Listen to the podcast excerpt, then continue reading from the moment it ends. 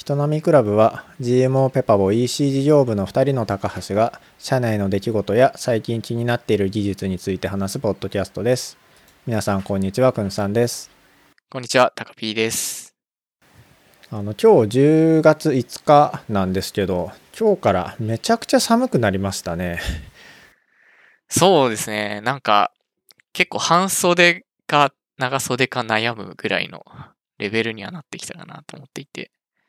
あの私これ収録夜やってるんですけどさっきええ。あの子供の習い事の送迎でちょっと外に出てきてたんですけど普通に夕方寒くてあの、ええ。奥さんからは寒いよって言われてたのに半袖で出てすごい寒い思いをして今あ、帰ってきて 収録をしてます。はい。今かなり冷え込んでますからねうん、夜になると。いやちょっと風邪ひかないように気をつけなきゃなと思ってそうですね。結構着るものとかうん難しいですよね。いやなんか、そうですよねこの時期は羽織れるものを出社するときは持ってったりとかした方がいいんですかね。いや、絶対いいと思いますね。いや、今日は、じゃあ、タカピーは出社でしたか？そしたら。今日はそうですね。あの、グループのミーティングがありまして、それに物理出社、あ、物理出社じゃないですね。物理的に参加してきたので、はい。出社してきました。はい。じゃあ、えっ、と、まあそ、そろそろ本題の方に入っていこうかなと思うんですけど、はい。今日もタカピーからエンジニアリングマネージャーの仕事っていう本に関して少し話したいというのがあったので、それについていこうかなと思うんですが、あ、はい。今日はどの辺ですか？今日はですね、ちょうど4章あたりをちょっと話そうかなと思っていて、うんうん。と前回、あの、101をもっと成長につなげられないかみたいなテーマで話したと思うんですけど、まうん。あ引き続きちょっと101をもっと良くしていけないかっていうのは考えていて、で、4章がそのちょうど101っていうテーマで書かれているので、これをですね、返してまして、まあ、ちょっとこれについてですね、反省しなきゃなっていうところがあったんで、それの話をしたいなと思ってます。じゃあ、はいタカピーが今まで、まあ、エンジニアリングマネージャーというか、ペパボのエンジニアリングリードとして、まあ、ワンオンワン、いろんな人とやってきたと思うんですけども、まあ、その中で、ええまあ、こうしたらよかったなというか、まあ、改善点がこの本を読みながら見えてきたっていうところなんですね。そうですね。なるほど。じゃあ、それはどんなところなんですか？はい。で、まず4章がまあどういったもことが書かれているかっていうと、えっと、まあ101について最初の準備、段取りから、例えばまあ会話が聞こえないようなプライベートな場所で101をするようにしましょうとか、うん、あと議事録は共有共有ドキュメントに会話の内容をまとめるようにしましょうとかうんですね。あとメモの取り方とかですね。会話101の仕方とかっていうところがかいろいろ書かれてるんですけど、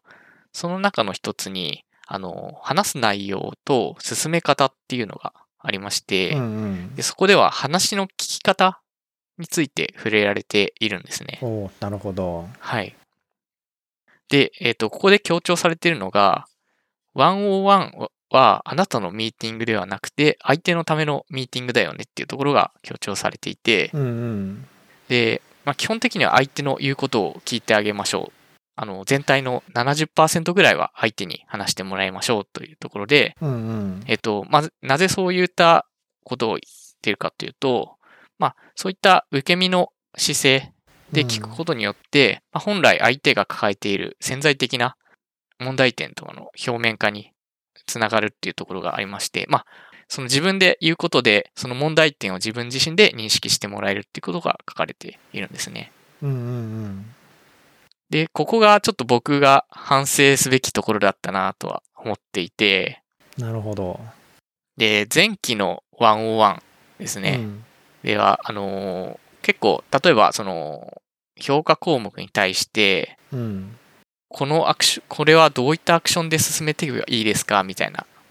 うん。話になりがちだったんですけど、まあ、そこで結構、私の方で、なんかあるべき姿みたいなのをこう、一方的に押し付けてしまったなっていうのがあって、例えば、三等級はこうあるべきだよね、みたいなとかうんうん。ですね。あとは、どういったアクションをしていけばいいのかっていうところに言うと、まあなんかすぐ提案してしまったりとか、なんかこうやるといいんじゃないみたいなうんのを結構言ってしまいがちで、うん。なんか言われたからに、じゃあやりますっていうことにはなったんですけど、うん。なんか結局、なんかそれって自分で考えて自分で必要なアクションと思ってなくてうん。やってることだったので、まあさらにこう優先度が低くなったりすると、なんかなかなかできなかったりみたいなところで、うん。そうですね。自分が本来考えているものとギャップがあることをなんか進めてうんうん。しまっていたな、し進めてもらってししまっていたなっていうところがあったかなというのがちょっと反省点としてあ。りますね。はい、なるほど。じゃあ、まあ何かその評価につながるようなアクションが、を取らなきゃいけないというか、まあ取ってもらいたいっていう時に、割とタカピーの方から、まあ、これをやったら、まあその成果におそらくつながるだろうから、まあチャレンジしてみてよっていうことを、まあ結構多く言ってしまってたっていうのが一つそうですねあるんですね。なんか、うん。それってなんか一つの降ってきた仕事の一つとして捉えられてしまっているのかなと思っていて、で、そのひ仕事の一つとして数えてるから、まあ今進めてるやつと比較して優先順位が下の方になって、後回してなかなか何も、結局何もできず評価につながらなかったみたいなところがあったりとかうんするのではないかなっていう、今ちょっと思い始めていると。なるほど。そういう部分もあったかなとは、全部がそうではあないとは思うんですけど、もちろんそいうそうう部分もあったかなとは思ってますね。うん。いや、そういうその、えっ、と、ワンワンを通したアクションってやっぱり、えまあ自分も難しいなと思いますし、実際今タカピーがあの言っていたようなあの課題みたいなところは、まあ自分も経験がやっぱりあるので、まあ、おそらく多くの人があの本とか読んで分かったつもりになっていてもどうしてもやってしまうっていうことの一つにはやっぱり入ってるだろうなと思うんですよね。なんかちょっと難しいところは、例えばじゃあ、それをこう、まあ本人の口から、まあアクションを出してもらったり考えてもらって出してきたときに、まあそれがどうも、うーんとまあ、やってみないとわからないんですけど、あまり効果がなさそうとか、良い成果につながらなさそうだなという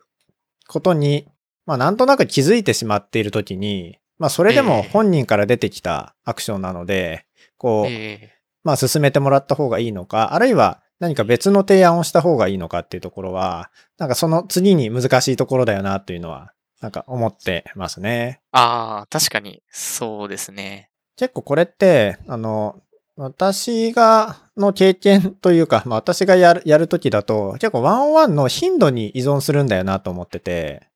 なんか毎週話をしてるような人だと、別に一週間ビハインドがあっても、その自分で決めたことをやってもらうことの腹落ち感というか、それによって得られるものってまあゼロではないので、あの、やってもらった方がいいだろうなと思う一方で、じゃあ1ヶ月とか2ヶ月っていうスパンになった時に、の1ヶ月やったけど、やっぱり成果出なかったねっていうのは、なんかちょっと違うよなと思うんですよね。えそういう時に、そうですね。あまあ、自分が工夫してるじゃないですけど、あの、意識してることとしては、やっぱりそのアクションを一つに絞らないっていうことというか、まあ最終的には一つに絞るんですけど、最初に出てきたものに飛びつかないっていうのは結構意識してやってるかなとは思ってて、あの、とにかくいっぱい出してもらうのが結構大事かなと思うんですよね。ー、ああ、なるほど。なんかこれ、それ、それって他の方法ないですかとか、他にはややりたいこととかやった方がいいと思うことないですか？って言って、たくさん出してもらう。で、このエンジニアリングマネージャーの仕事のそのワンワンのところにも、ええ沈黙は金なりっていう賞味出しのところがあって、いや、これが本当にそうなんだよなと思ってて、ええありますね。ワンオンワンしてて、そ、それこそそういうアイデア出してくださいみたいな話をしてるときに、あの、出てこないと喋っちゃうんですよね、こっちが。そうですね。で、これがやっぱり自分もすごい難しいなと、い今でもそのうまくできてないところ、時がたくさんあるなと思う部分なんですけど、ええまあ本人がその、もう出てこないっていうことを自覚できるまでちゃんと待つとか、ええそういうのはなんか大事だというか、そういうのをもうちょっと意識して自分もできるようにならないとなっていうのは日々思っていますね。なるほど、なうるほど。ん。確かに。まあ、ちょっと違うなって言ったアクションを設定してきたときに、うん。本人にこう、ちゃんとこう違うぞっていうところを気づかせるような、こう、話し方だったりとか、なんか誘導の仕方みたいのが。必要なのかなというのは。誘導っていうとちょっとあれですが。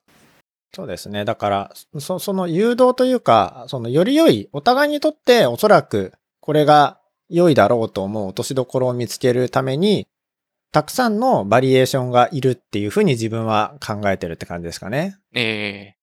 例えば5個あった時にー、、えー1から5までの順番、優先順位とか、その効果の高そうな順番っていうのは完全に一致しないかもしれないけど、まあ2人がトップ3に入れてるようなものっていうのは、まあまあいい筋、えーいいとことが多いと思うんですよ。はいはいそうなると、そこは別に自分が一番だと思ってるものを選んでもらわなくてもよくって、まあ自分が良さそうと思ってる中だったり、えーあるいはもう、そその道はダメなんだっていうふうに、まあもし、事例とか、例えば過去の経験上分かっているなら、それ以外の選択肢を取ってもらえば、まあ、まあいいかなっていうことにはなると思うんですよね。なるほど、なるほど。だか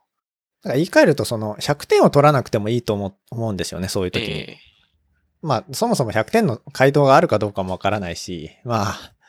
その何が100点かっていう話も多分あると思うので、まあまあ、お互いにとって妥当なものがそこでチョイスされて、実際にやってみてどうかっていう学びが得られることの方が、まあ価値があるかなとは思いますね。うん。ーああ、なるほど、なるほど。そういうので、さっきその、結局できなかったみたいな話が あったんですけど、えやっぱりこれは、その、あの、自分がワンオンワンされる側の時も、すごい気に、気になるというか、ややっぱできなかったな、みたいなことはよくあるんですけどー、、え実現可能なレベルにちゃんと落とし込むというか、あるいは実現するための具体的な方法まで、その、ワンワンの中でコミットするというか決めるっていうーのは、えーいや、なんか、やらなきゃいけないんだけど難しいし、それをさやるのはさらに難しいなっていうのは思いますねで。すね。で、あの、なんか自分実は、その、数年前に、いわゆるコーチングスクールみたいなところで、そのコーチングっていうもの自体を実は習ってたことがあって、ああ、なんかちょっと聞いたこと、外部の研修そうそうそうそを受けたっていう話がう。ですです。と思うんですけど。まあはい。結構その時にいろいろ、あの、まあ、それが全てではないにしろ、いろいろなテクニックだったり、手法みたいなものから、まあ考え方みたいなのを習って、まあ結構良かったんですよね、それが。ああ、なるほど。で今話していることのベースにも結構なってる部分はあって、まあそれこそそのバリエーションをたくさん出すみたいなのはそういうところで実は勉強したテクニックの一つだったりしますし、ああ、なるあほど。の、意外と、あの、コーチングって、なんだ、体系だって学べるものだったりはするので、その、ワンオンワンっていう、そのワンワンってい今まさに、なんだろうな、結構話題というか、まあブブームじゃないですけど、まあ、重要だよねっていうことが言われているんですけど、まあ、それって、古くは、そのコーチングみたいなこと、ところとか、あとは、まあ、それこそティーチングみたいなのもそうですし、なんかそういうのの組み合わせを持って、ワンオンワンってこう、いい状態が保たれるというか、成立するというふうには考えてて、なんかワンワンを勉強するっていうよりは、なんかその背景にあるいろいろなものを勉強したりすると、なんかより良いのかなって思ったりはしますね。ええまあ、結果的にはそれがそのワンワンの本とかでテクニックだったり、そのやり方だったり、おすすめの方法とか、そのええベストプラクティスとかプラクティスの週として紹介されてるのではあるんですけど、なんかそれってどこから来たんだっけとか、なるほどなるほど。それの背景をより理解すると、その本に書かれてる以上のことができるようになったりはするのかなって思ったりはしますね。ああ。まあ、ここで書かれてるのはあくまで手法であって、なんかもうちょっとベースとなるようなテクニックだったりとかを勉強しておくと、なんて本質的に理解した状態でワンオンワンができるみたいな形になるんですかね。そうですね。うん。タカがじゃあ今はそのワンワンする側の話を、ええする側というか、その、なんだろうな、上長側の話をしてますけど、ええまあ、わ私とタカピーとか、あるいはタカピーとその、えっ、と、例えば部長とか副部長とか、そういう立場の人と、こう、される側でもあるわけじゃないですか。そうですね。そっちはなんかこの本を読んで、こう、思ったこととか何かありますか？そうですね。結構、まあ、受ける側もうん。どうしたいかっていうのは重、なんか自分のみ、そのワンオンワンなんで、うん。その自分のみワンオンワンをどうしたいかっていうのは、うんうん。あの決めて臨むべきだなとは思っていて、例えばなんか、自分の進んでる方向性とかうん。っていうのが、まあ、その将来像に対してちゃんと進めているか、まあそういったキャリアの話とか、あとは評価項目に関して目線合わせみたいなところは、実際こう、評価をする立場とか、まあこういった本を読んでから振り返ると、なんかもうちょっと、